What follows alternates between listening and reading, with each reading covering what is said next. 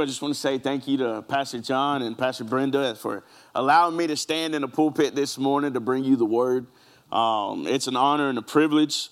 Um, and it is always good to have good people, especially when you can step away and, and not have a worry in the world to make sure church is still going. And so, um, also give, give all your staff and volunteers a hand clap here at the Cowboy Church because we're still having church this morning. Amen. Y'all give your volunteers a hand clap. All right, I think we're good to go.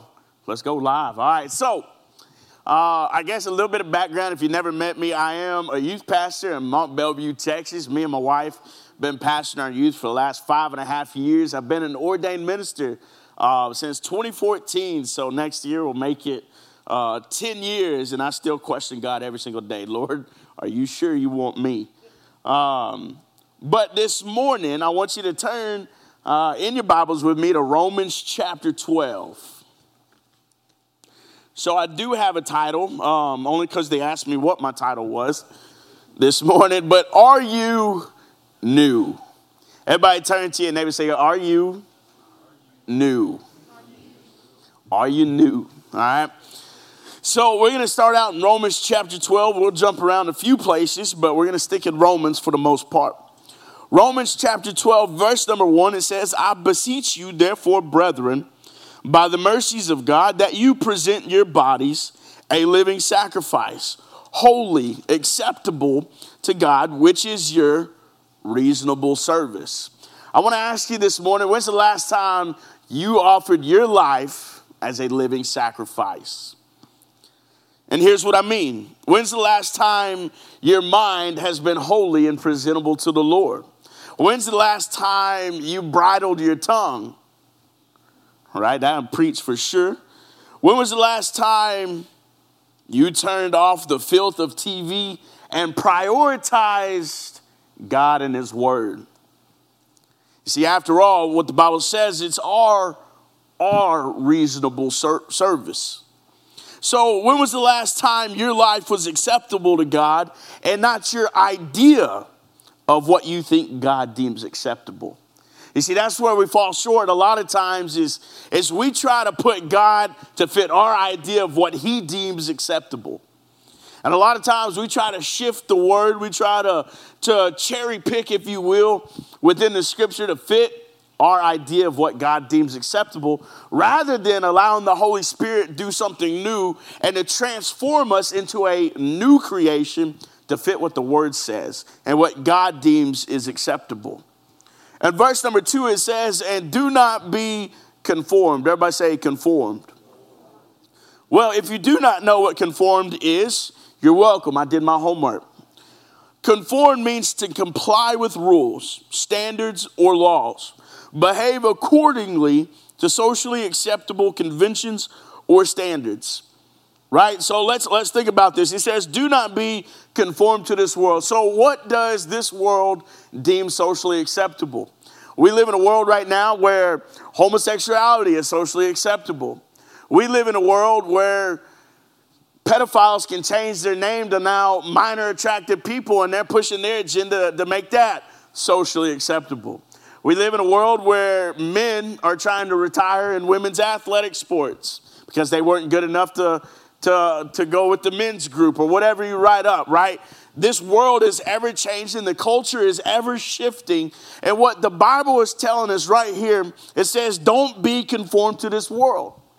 Now, I know what you're thinking. I'm in church, I'm, my mind's not like that. But a lot of times, we don't have to be way out in the left field to be conformed to the world right? We think we can have one foot in the gospel and one foot in the world and still live a holy lifestyle, but that's not what righteousness is. That's not what holiness is. That's not what God deems acceptable, right? You can't have one foot in the world and one foot in the kingdom and, and, and expect to further the kingdom of God. The Bible actually tells us that if you're a friend to the world, you're an enemy to God. You see, you got to be separated, and this is where I want to get at today, this morning.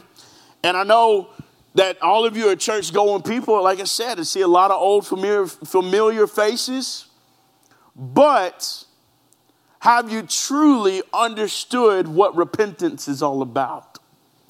Because I preached this message in our church, and, And this is what the Lord laid on my heart. It doesn't matter if you've been going to church for five minutes. Doesn't matter if it's your first time here. It doesn't matter if you've been going to church for 30 years. Is that we have cultivated a gospel and we boiled it down to where it feels like it's just a five minute thing.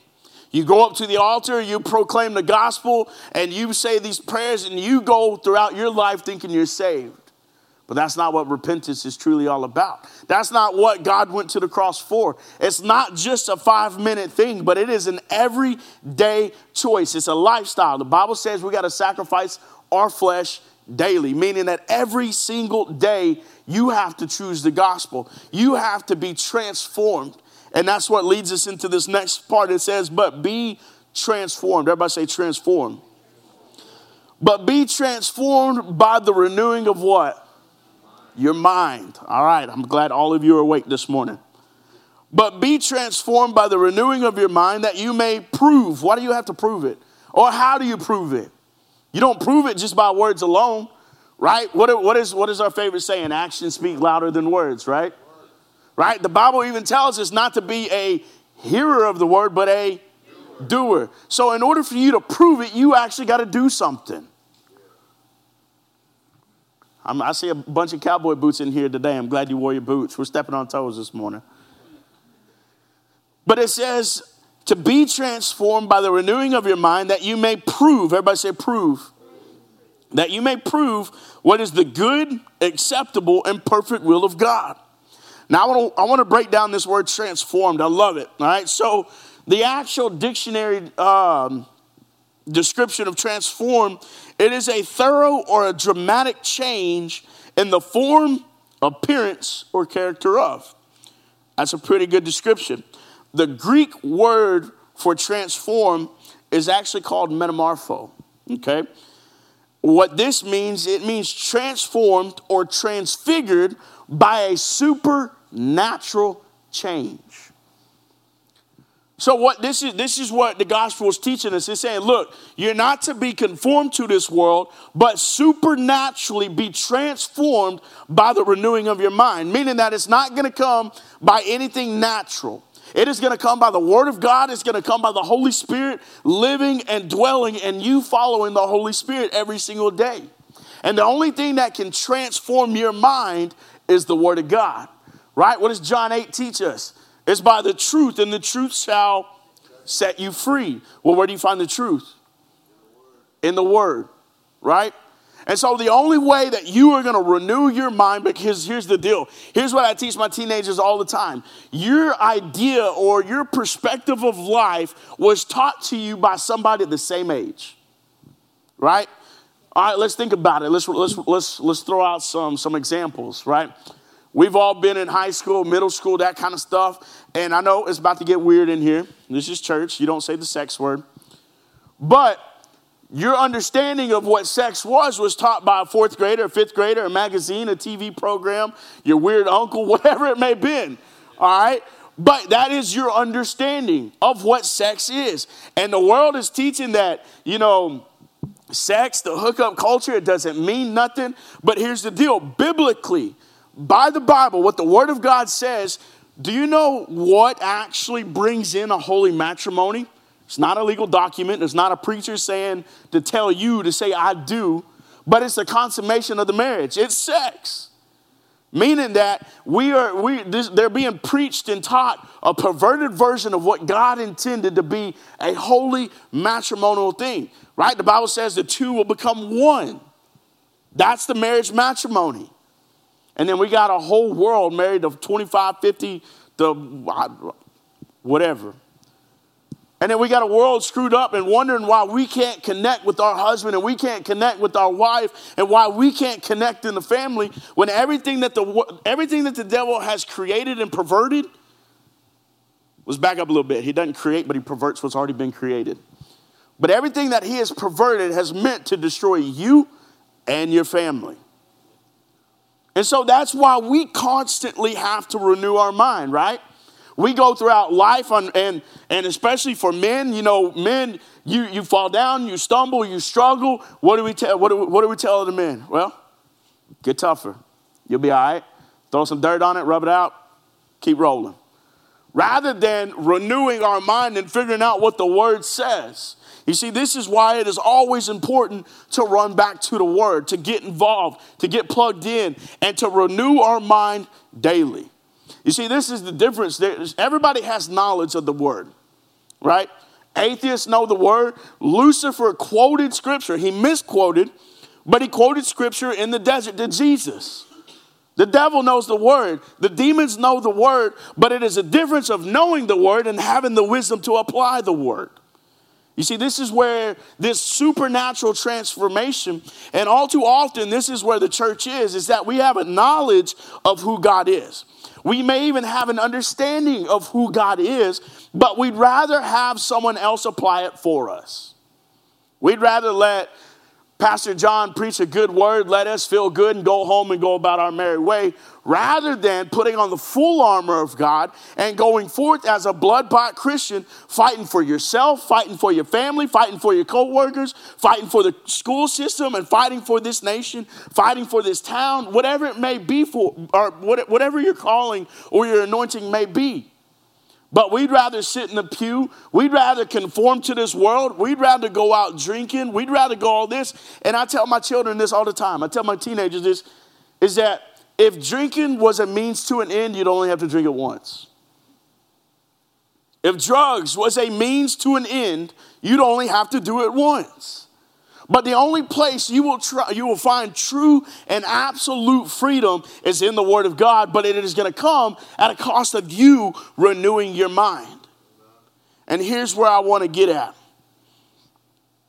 You see, transformation is going to take a supernatural renewal of your mind in order to be transformed. It's only when the Holy Spirit renews, re educates, and redirects our mind are we truly transformed. There has to be a renewing, there has to be a re education, and a redirect in our life.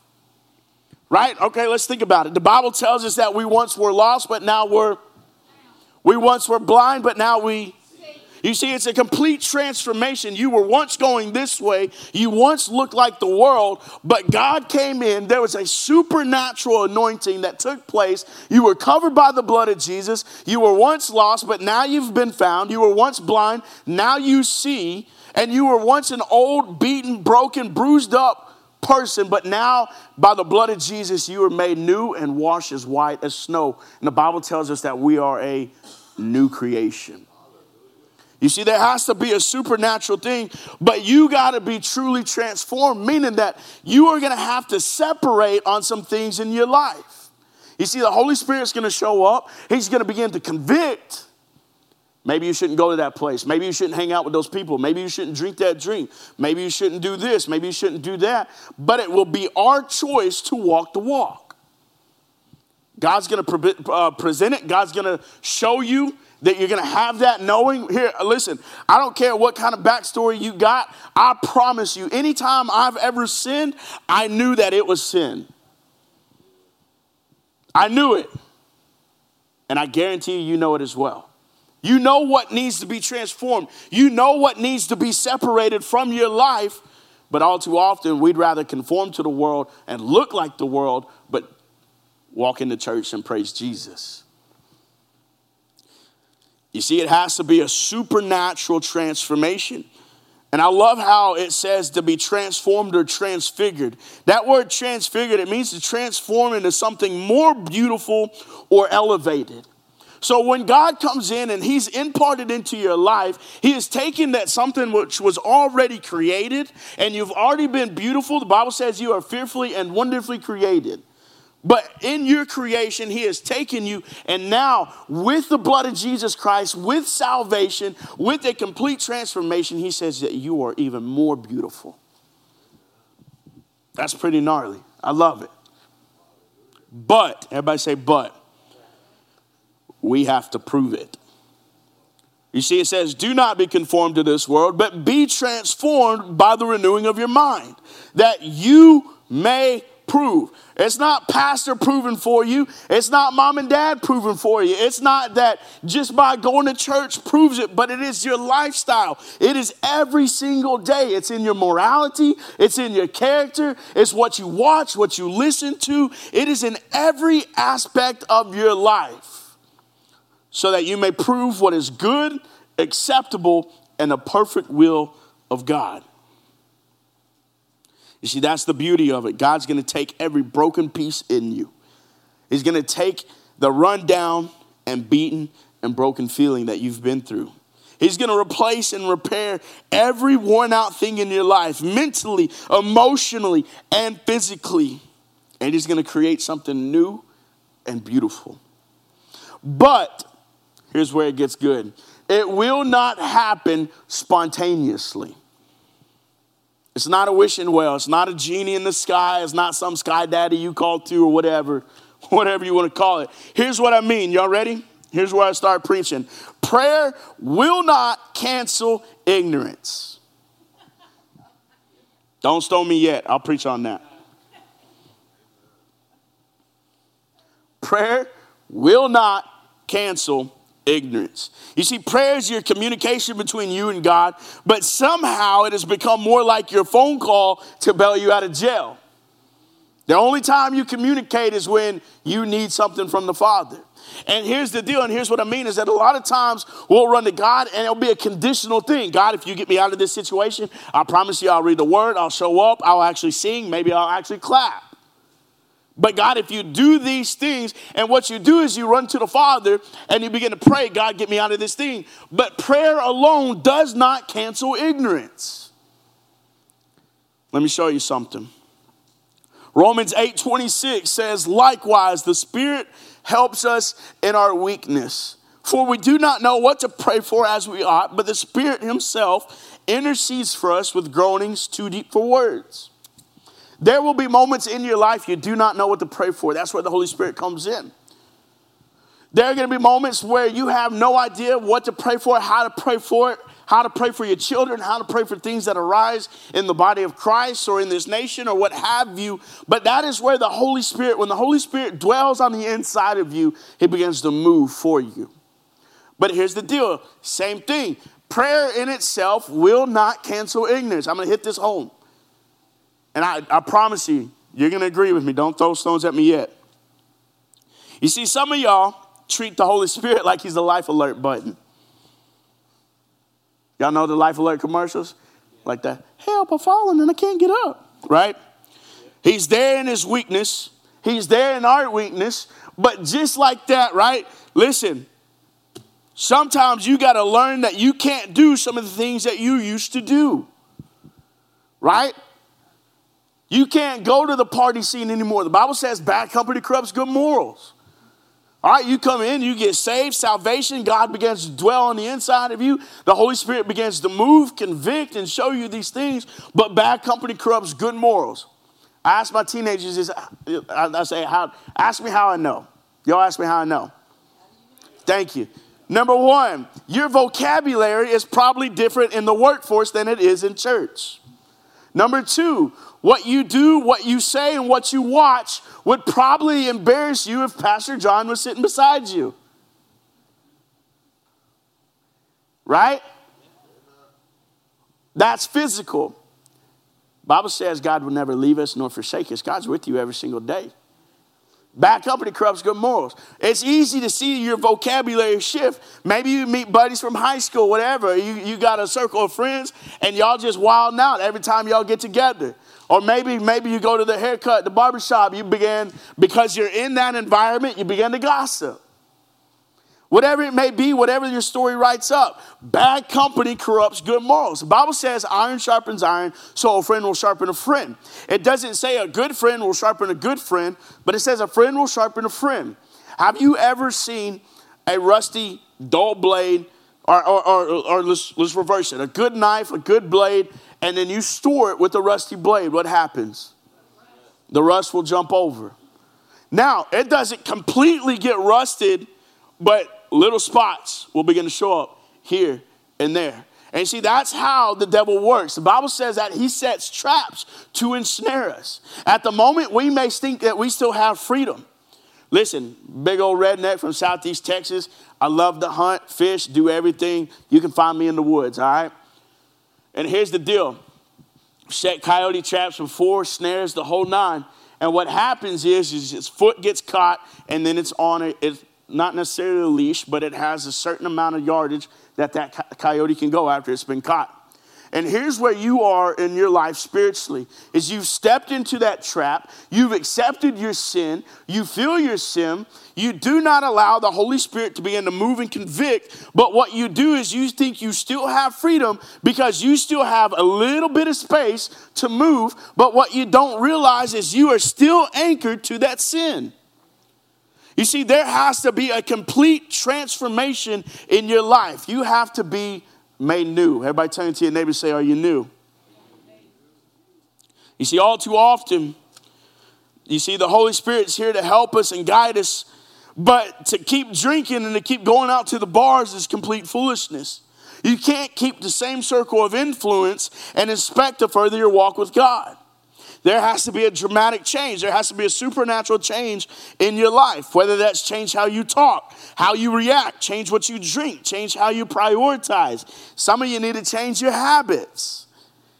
Here's what I tell my, my teenagers all the time real simple. I want you to catch this, catch this revelation. It may be hard for you to understand. You ready? This is revelation knowledge. I'm telling you, Holy Spirit divine. You ready? Change happens when change happens. right? Change happens when change happens. What's the definition of insanity? Doing the same thing over, expecting a different outcome, but always getting the same results. So, unless there is change in your life, you're just living a definition of insanity. Another one of my favorite sayings only dead fish go with the flow. If you find yourself going with the flow of life and of the culture, whatever it may be, then you may be spiritually dead. And then things are going to start stinking in your life. Only dead fish go with the flow. Everybody turn to your neighbor that's a good one. But change only happens when there's change. Otherwise, you live a life of insanity. Proverbs 26 11 tells us like this Like a dog returning to its vomit, a fool repeats his folly. That's nasty. That's gnarly, too, though. But like a dog returning to its vomit, a fool will repeat his folly. See, Proverbs 15 14 says, The discerning heart seeks knowledge, but the mouth of fools feeds on folly. Let's put it in everyday terms. A wise man seeks knowledge, but a fool feeds on foolishness. Everybody turn to your neighbor and say, Don't be a fool. So, back to what I was saying prayer will not cancel ignorance. I love what a preacher by the name Paul Washer said. He says it like this So many people in this country believe that their lives to be changed and born again because we've so reduced the gospel of Jesus Christ that it means now nothing more than a simple decision that will only take five minutes of your time. You see, this is foolishness. It takes a lifetime, a constant commitment, and work. This is what Paul continues to say. He says, The question is not, do you know if you're a sinner? The question is this Since you have sat under the preaching of the gospel, has God so worked in your heart that sin you once loved, now you hate? He continues to say, He says, Has God done such a supernatural work in your heart that the God you once hated, despised, and ignored, you now desire and esteem worthy above all things? That's being transformed. That is the renewing of the mind. That is being separated. You see, we, we've watered down the gospel, and here's the deal this is transformation. This is what true repentance is. This is the evidence of salvation. The Bible says we can judge our judge each other by our fruit. What are you bearing? What are you producing? Here's the thing Bad company corrupts good morals, right? Even good fruit can get mold on it. Who you surround yourself with plays a vital role in your life, no matter at what stage in your life you're in. Who you surround yourself plays a vital role. Bad company corrupts good morals. Iron sharpens iron, so a friend will sharpen a friend. What kind of iron are you sharpening yourself with? You see, here's the deal God is not an accessory that you throw on on Sundays and Wednesdays, but He is the priority that you choose every single day. It's not an accessory you throw on when you need it and when you need to look good. But He is a priority in the good times, in the hard times, in the bad times, and in any time and every time of every single day. He's a priority. Things have to begin to shift in your life to fit what the gospel says. Turn with me to John, or First John chapter 1. If you have a hard time finding it, find Second John, it's the one before that. First John chapter 1, verse number 5 through 10. I'll give you a little moment. All right, your moment's up. First John chapter 1, verse number 5, it says this This is the message which we've heard from him and declare to you that God is light. Everybody say, God's light and in him is no darkness at all. And if we say that we have fellowship with him and walk in darkness, we lie and we do not what? Practice. Why would you have to practice? Because you have something to prove. Right? When you practice something, practice sports, practice this, practice that, you practice to get better. But, everybody say, but. But if we say that we have fellowship with him, but walk in darkness, we lie and we do not practice the truth. So, does your life, does your fruit match what your mouth says?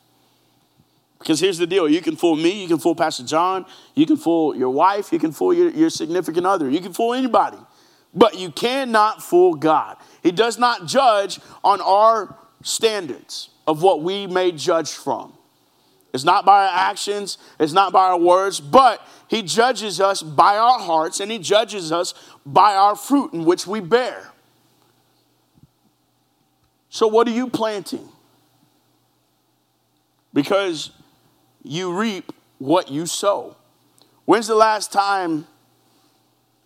Here's the deal, right? How, how many y'all have felt belittled recently? Maybe you're going through a storm. Maybe, maybe you felt um, anger or depression or anxiety, and which that you might not show those things, but you've allowed those things to take root in your field, in your heart, in your mind. And because of that, those things will begin to grow. Here's how easy God made it, right?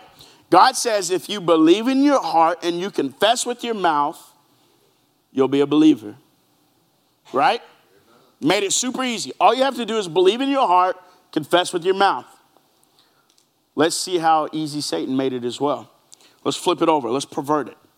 Now, if you believe in your heart that you're not good, you're not worthy, you're not good enough, you'll never make it, you'll never aspire to be what you think, and then you begin to confess it. Well, now I'm gonna have a terrible day. Now my car sucks, my house sucks, my wife sucks, this sucks, that sucks, everything sucks. Now you begin to believe in your heart and confess with your mouth. Bible says you have power of life and death in the tongue. This is why it is so important in your life to be renewed and transformed. Listen, the devil comes to pervert, comes to rob, to kill, and destroy. Right? This is why it is so important that you have to renew your mind. It is so easy to wake up and see the bills stacked up, see family members in discord, to see strife, whatever it may be. And even on that note, the Bible says where there's strife, there's every evil thing. But through the power of Jesus Christ, through the blood of the Lamb, through the promise of everything that He's promised us in the Bible, Bible says you have power of life in the life and death in the tongue. What are you speaking? What are you sowing? What are you planting? Because you will reap those things. And here's the deal, right? A lot of times, here's where we get caught up in life. We hear about the Bible, we hear about sin, we hear about these things and how it brings death to our life, whether that's spiritually or whether that's even physically. But when you plant something, does it grow the next day? Is there anybody in here with a green thumb? Listen, I got a red thumb and a brown thumb. Everything dies. I can't grow nothing to save my life.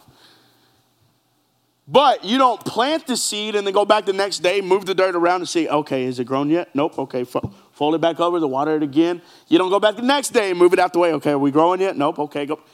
Right? If you keep doing that, if you keep moving it out the way, is it going to grow? Absolutely not. See, this is where faith comes in. Right? Faith is what? The things hoped for with the evidence of things to come. This is why you have to have faith. If God was to answer it right away, would you need faith? Would you need God? Absolutely not. You'd have a genie. This is where your faith comes in. This is where your relationship, this is where you practice these things. This is where you begin to prove these things. It's through your faith and obedience in who God's called you to be, to be separated, right? But it says God is light and in him is no darkness at all. Look, y'all can go home and play with matches, all right? This is cool. Have you ever noticed, maybe you've seen it, maybe you haven't seen it, but if you take a flame, a match, you light it, you hold it up against a wall, and you put a flashlight on it. My hand will cast a shadow, the match stick will cast a shadow, but the flame itself will not have a shadow. Did you know that? If you don't believe me, go do it. You got homework, go do it. Really cool. I've burned like 500 matches just watching it. It's like, oh man, that's cool. But in him there is no darkness. When you have light in God's word, when there is a light shining on the inside of you, these things will be brought to your to your um, recognition. Things that you need to be separated from. You can't coexist. There's not coexisting between the world and God. It's one or the other. The Bible even tells us this way in Revelations. He says, I wish you were either hot or cold, but because you're lukewarm, he says that he'll spit you out of his mouth. When he spits you out of his mouth, you're no longer in the presence of God. You're no longer in the glory of God. You're no longer under the hedge of protection of God. And you're no longer walking in the promises of God. You're out completely out of the presence of God. You see, you can't coexist. You see, light, light represents what is good, pure, true, holy, and reliable. Darkness obviously represents sinful, sinfulness and evil. You see, the statement that God is light means that God is perfectly holy and true, and that He alone can guide us out of the darkness of sin. You see, light is also related to truth in the light that exposes whatever exists, whether it be good or bad. You see, in the dark, in sin, good and evil look alike. In the light, they can be clearly distinguished. If we want a relationship with God, we have to put to death our sinful ways of living. To claim that we belong to Him, but we go out and live for ourselves, is the utmost hypocrisy. To walk in darkness is to persist in sin. Y'all write this down. We can't love God and date the world. You can't love God and date your sin right?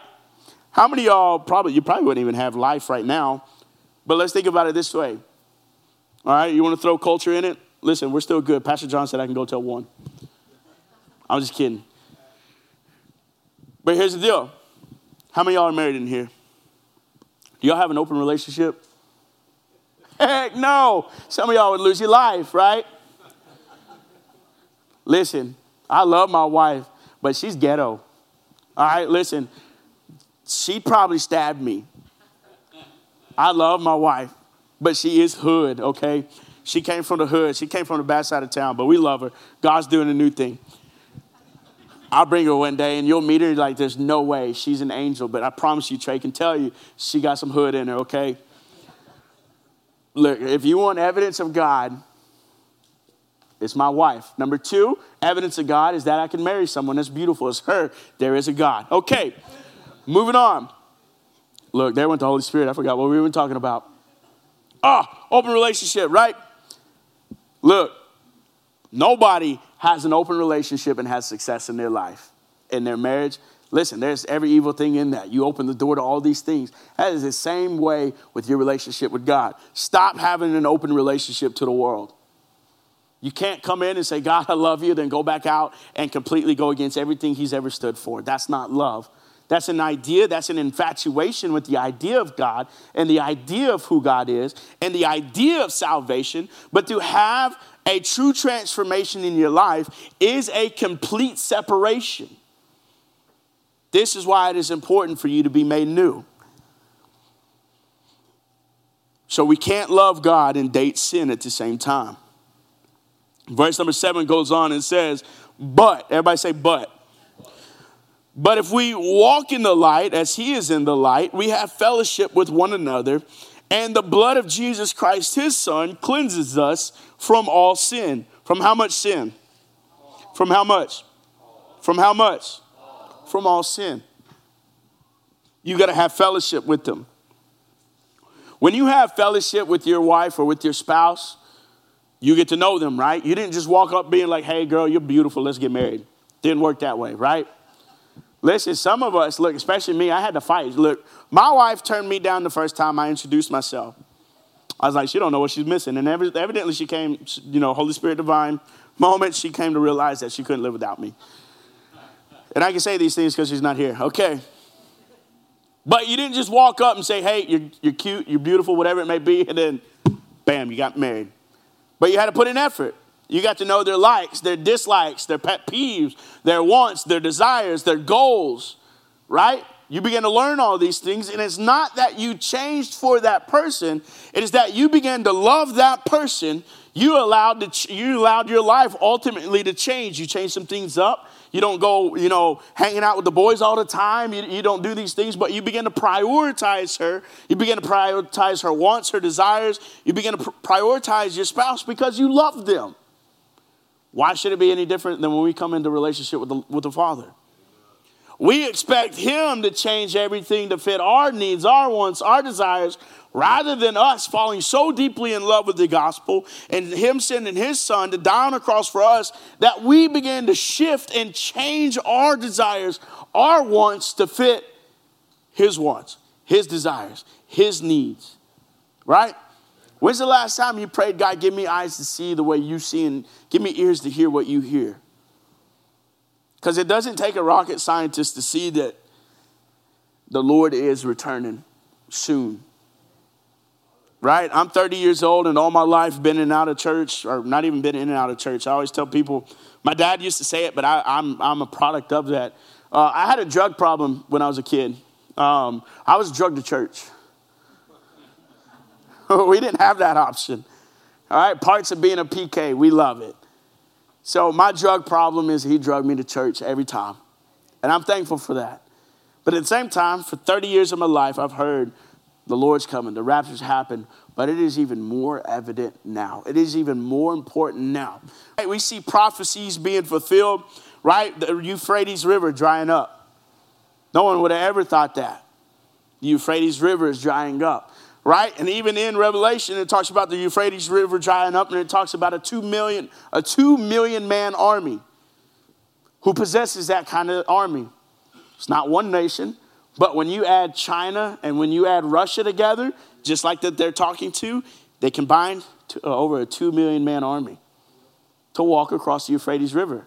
Listen, prophecy is happening. God is real. Listen, God's returning. And I thank God every single day that He loves each and every one of us enough that He is still tarrying. He's still waiting for you to get on board. But time's running out. What are you going to do? Are you going to keep living in the same lifestyle or are you going to begin to allow the light move on the inside of you to begin to, to, to show you the things that you need to bring out of your life? You see, to walk in the light is to live consistent with God's commandments and character. Verse number eight, it says, If we say that we have no sin, who do we deceive? Who do we deceive? Listen, you don't need to deceive me. I believe you. You tell me I believe you, you're a blood bought child of God. I believe you. I'm not the one you got to prove to. Number one, you got to prove it to yourself. And the other part is you got to prove it to God. Not me, not Pastor John, not your spouse. You got to do it for yourself says, If we say that we have no sin, we deceive ourselves and the truth is not in us. Again, it's one thing to have knowledge of the word, but it's a completely different ballgame when you have the wisdom to apply it. So, can you walk the walk? Because there's everybody in the world talking the talk, right?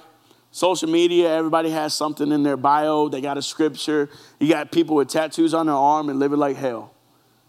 Oh, I love Jesus. And, well, what is your, what is your fruit producing? What are, what are you producing? What, is, what, what, are you, what are you planting? See, do your actions match your mouth? See, all too often we claim we're good with the Lord, but we're the furthest thing from good. If there's no truth, there's no freedom. Bible tells us to know the truth, and know the truth requires transformation. And where there is transformation, it requires repentance. That's one of the hardest things to do. Verse number nine says, If we confess our sins, he is faithful and just to forgive us our sins and to cleanse us from all unrighteousness. And in verse number 10 goes on and says, If we say that we have not sinned, we make him a liar, and his word is not in us. You see, here's the deal confessing our sin does not mean a shallow reciting of misdeeds. It means owning up to the wrongdoing and bringing our lives in line with God's goodness and commands. Here's the deal we have a perfect example and a perfect picture of God as our Savior, right? Every church has a cross, we know the Savior part, but we fail to remember He is Lord. When He is Lord, He has authority. When He has authority, we follow suit, right? Right? We, we forget about the Lord, the Lord aspect of things. It's not just Savior, but it is Lord. What He says goes. And in verse number 10, you see, if his word's not in us, the saving message of Christ is not taking root. There may be surface knowledge of Christian religion, but the heart has not been transformed. It takes humility and honesty to recognize our weakness. And most of us rather just pretend we're strong than coming humbly before the Father and saying, I'm weak, or there's a sin in my life. Repentance requires true brokenness. Repentance is not asking the Lord for forgiveness with the intent to sin again. I love this saying trying is having the intentions to fail, right? I'll try to do this, but you already have the intention to fail. Bible says power of life and death is in the tongue. So you are already presenting yourself an opportunity to fail. Not try. God didn't say, I, I don't want you just to be hearers of the word and triers of the word, but to be doers. Do it. Choose it every single day. And that's not going to say that the Bible says that we fall short. We fall short of the kingdom every single day. But it is not in it, or, or here's, let's back it up. I get excited my tongue, my mind goes faster than my tongue. But it's not in those moments where we fall that defines us, it's how we get up and we go forward. Right? We can either sit and sulk and we can go the other way, or we can come to the Father, come humbly and say, Look, God, I have fallen, I have fallen short. This is where I've fallen short. God, take me, cleanse me, show me where I need to change. And your choice in going forward determines everything. We can sit and sulk, or we can walk in freedom. It's your choice. You see, repentance leads us to cultivate godliness while eradicating habits that lead into sin. You see, that word cultivate means to apply oneself to improving or developing one's mind or manners. So, repentance leads us to improve godliness while eradicating habits that lead into sin. Last place I'm going to ask you to turn. Turn with me to Romans chapter 8, verse number 1. This is like part four of my closings. Our part one, 1.2, 1.3, 1.4. Like I said, we got plenty of time to be out. I'm just kidding. Romans chapter 8, verse number 1, it says, There is, therefore, now no condemnation to those who are in Christ Jesus, who do not walk. Everybody say, walk I want you to highlight that word. I want you to write it down, whatever it may be.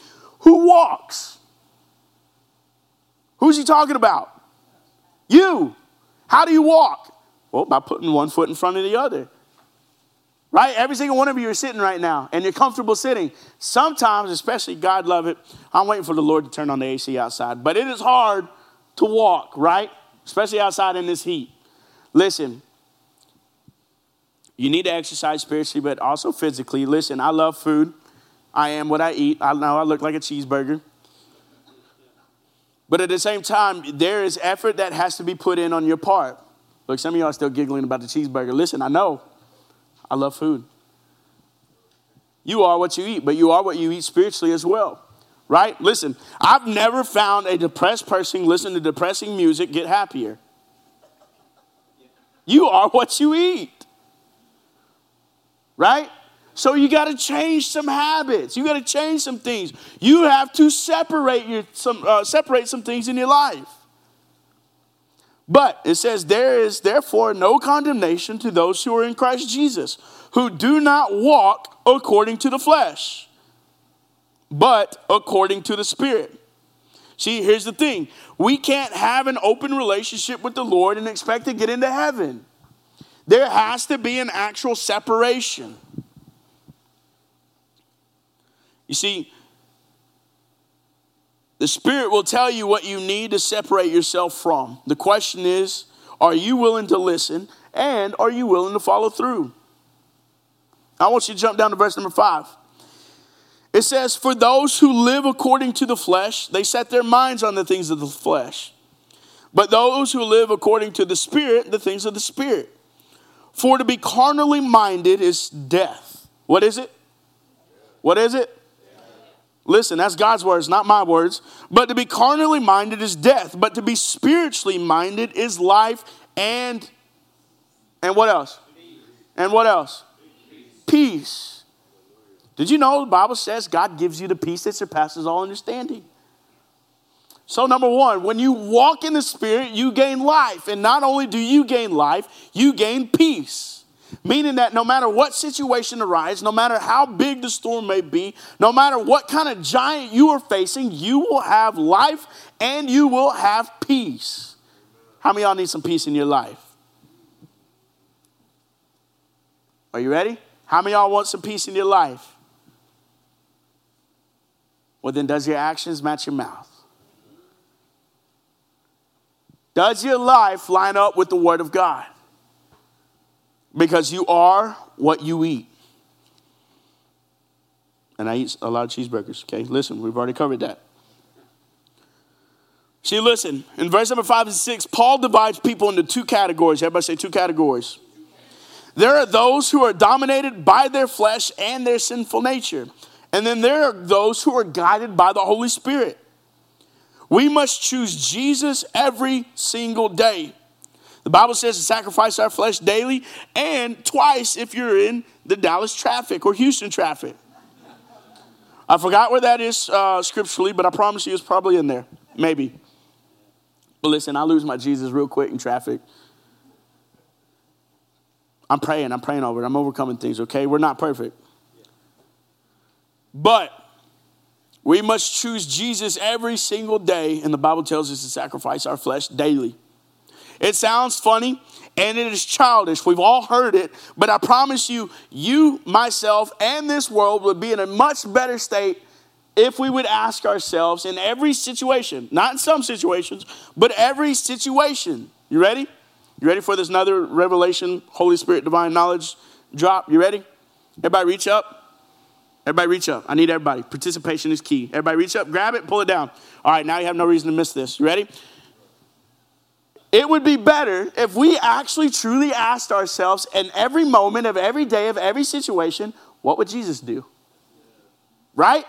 How would Jesus respond to this? What would Jesus do in this job opportunity? What would Jesus do in this moment when there's, there's anger, there's strife, or whatever it may be? What would Jesus do when there's anxiety approaching him in life? What would Jesus do when I need to make a big financial decision? What would Jesus do? If we would get back to the basics, our life would be completely transformed. Right? It is super simple, so easy, but we never think about it. What would Jesus do? Everybody turn to your neighbor and say, What would Jesus do? And here's the deal when you ask, the Bible says, You have not because you ask not. When you ask, God is going to give you an answer. If you begin to ask, What would Jesus do? Here's the thing I work with teenagers, okay? It drives me absolutely up the wall. Pastor Buck, I need advice on this situation. I pour my heart out. I go to biblical context. I lay scripture out, and they're like, oh my God, that is that's so good. Next day, they go with nothing I just said. Y'all got people like that? They'll come to you, get advice, and you're like, you pour it out, and like even sometimes you surprise yourself. You're like, that was God. That was good advice. I need to apply it to my life. And it goes in one ear and out the other ear, right? Listen, don't be those people. When the Holy Spirit points out what is right, do it and do it eagerly. So, you ready? Prayer does not cancel ignorance, obedience cancels ignorance. Whoo, that's good. Preaching to myself. And here's where it is. In verse number seven, it says, Because the carnal mind is an enemy to God, or, or an, I can't even read. Because the carnal mind is enmity against God, for it is not subject to the law of God, nor indeed can be. So, it means that you're in ignorance, you're in disobedience to the things of God meaning that you can't walk in obedience when you are living for the world. And in verse number eight, it says, So then, those who are in the flesh cannot please God. But you, everybody say, That's me. But you are not in the flesh, but in the spirit. If, listen, that's a little word, but it is also a huge word. It says if, right? Look, hopefully I can read this. If, right? But you are not in the flesh, but in the spirit, if mean it's conditional. If, if indeed the Spirit of God dwells in you. Now, if anyone does not have the Spirit of Christ, he is not his. That's a big if. We can proclaim God, we can confess God, but if God is not on the inside, dwelling on the inside, you're not God's. Meaning that you have to be new. Everybody turn to your neighbor and say, Are you new? Y'all can go ahead and stand on your feet.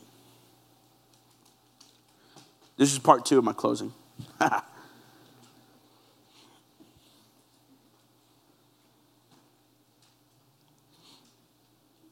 see, obedience cancels ignorance. If you've sincerely trusted Christ for your salvation and repented and acknowledged Him as Lord and turned away from the darkness, then the Holy Spirit lives on the inside of you and you're a blood bought child of God.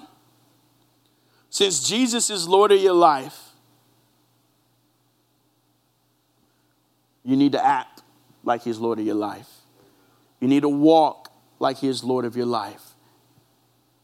Your morality should line up with the Word. Your character. Bible says we're made in His image, meaning, meaning that you're an image bearer, you're an ambassador for Christ meaning that you should look like Christ, walk like Christ. And here's the deal it's not that physical aspect made in his image. He's talking about the fruits of the Spirit. That's his image. He's love, joy, peace, patience, kindness, goodness, faithfulness, selflessness, and self control. That's his image. That's the image you're created in. You're created to walk in love, joy, peace, patience, kindness, goodness, selflessness, faithfulness, and self control. That's the image of God. So if you're a blood bought child of God, then you should walk and act as Christ directs. You see, you'll find help in your daily problems and in your praying, and you'll be empowered to serve God and do His will to build His kingdom upon this earth. After all, that's what He's charged us to do. That is the perfect will of God. Is not to be hearers of the word, to be doers of the world, to go in all the world and proclaim the gospel. Amen. So, I want to read this one more time. This is part three of my closing. Ah. I want to remind you what Paul Washer said. Every head bowed and every eye closed. I just want you to hear this. You see, so many people in this country believe that their lives to be changed and born again because we've so reduced the gospel of Jesus Christ that it means now nothing more than a simple decision that will only take five minutes of your time. You see, this is complete foolishness. If that was the case, then the work of the cross is null and void. It's not just five minutes of your time, it's not just something you mutter, it's not just something that you say. The question is not do you know if you're a sinner? The question is this since you've sat under the preaching of the gospel, has God so worked in your heart that the sin you once loved, you now hate? That's part one of my closing. My question, point number one. If you're in here today, I'm not talking about religious tradition. I'm not talking about your childhood. Somebody sprinkled holy water on you. Somebody splashed you in the face with water, whatever it may be. I'm talking if you've never accepted Jesus Christ as your Lord and Savior not a religious tradition, not words that you uttered. I'm talking about a true life changing, a true supernatural changing of the Holy Spirit. If you've never accepted Jesus Christ as your Lord and Savior and you want to today, if you don't mind, just raise your hand. Be the best decision you've ever made. Thank you. Second part is this. Maybe you're in here and, and you've been that Christian, you've been that believer, you've been that person they have one foot in the world and one foot in the kingdom of God. You're tired of fighting the same old battle. You're tired of living the definition of insanity. You're tired of being separated from the working power and the authority of God. And you're saying, Preacher, today, this morning, I need to repent. Truly repent and confess my sins. Here's the deal you don't have to confess them to me, that's between you and God. But if you're in here this morning and say, I need to change some things in my life, I need to rededicate, I need to actually not just talk the talk, but walk the walk. That's you in here this morning. And you say, Preacher, that's me. If you don't mind, just raise your hand. Thank you. Thank you. Hands are going up all over the place. Thank you for being honest. Not honest to me, but honest to yourself, honest with God. With every head bowed and every eye closed, I want you to repeat this prayer after me. But, time out. Don't say anything yet. Did you know the Bible tells you that it is better to not make a vow than make a vow and go back on your word? Meaning this if you're not going to be about it, don't even say it. Just hear what we preach, let the Lord work on the inside of you. I don't know if you'll ever hear a preacher say that. But the Bible tells us it is better to not make a vow than to make a vow than go back on our word. Again, he doesn't call us to be just hearers of the word, but to be doers. Meaning that if you pray this prayer, you are telling God, God, here I am, send me. Meaning that you're going to be a doer of the word. So, with every head bowed, with every eye closed, I want you to repeat this prayer after me if you're honest and you're truthful with yourself and truthful to God. Dear Heavenly Father, thank you for the work of the cross. Today, I stand here and confess Jesus Christ as my Lord and my Savior. I believe in my heart and I confess with my mouth. I know that He died on the cross and He rose three days later. And now He sits at the right hand interceding for me. God, today, I thank you for creating in me a new heart, a new mind, a new spirit and a new creation altogether. Let all the old be put aside. Let the dead remain dead. I am now a blood bought Christian. I know my name is written in the Lamb's Book of Life.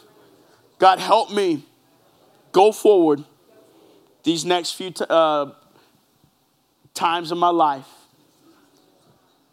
to proclaim the gospel in my home, in my family, in my work, and everywhere you send me.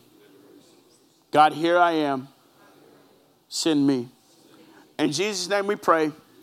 Everybody said? Amen. Amen. Guys, thank you so much for coming here to Hill Country Cowboy Church and worshiping God's name. Thank you for listening to me. Thank you for laughing at probably my unfunny jokes or funny jokes. It makes me feel better. But thank you for hearing me out today. And I do pray for y'all each and every day. And I pray that this word doesn't go in one ear and out the other ear, but it resonates in your heart and that you're a new creation. Everybody turn to your neighbor and say, You're looking pretty new this morning. Guys, I love you. You have a blessed day. Have a blessed week. We'll see you next time.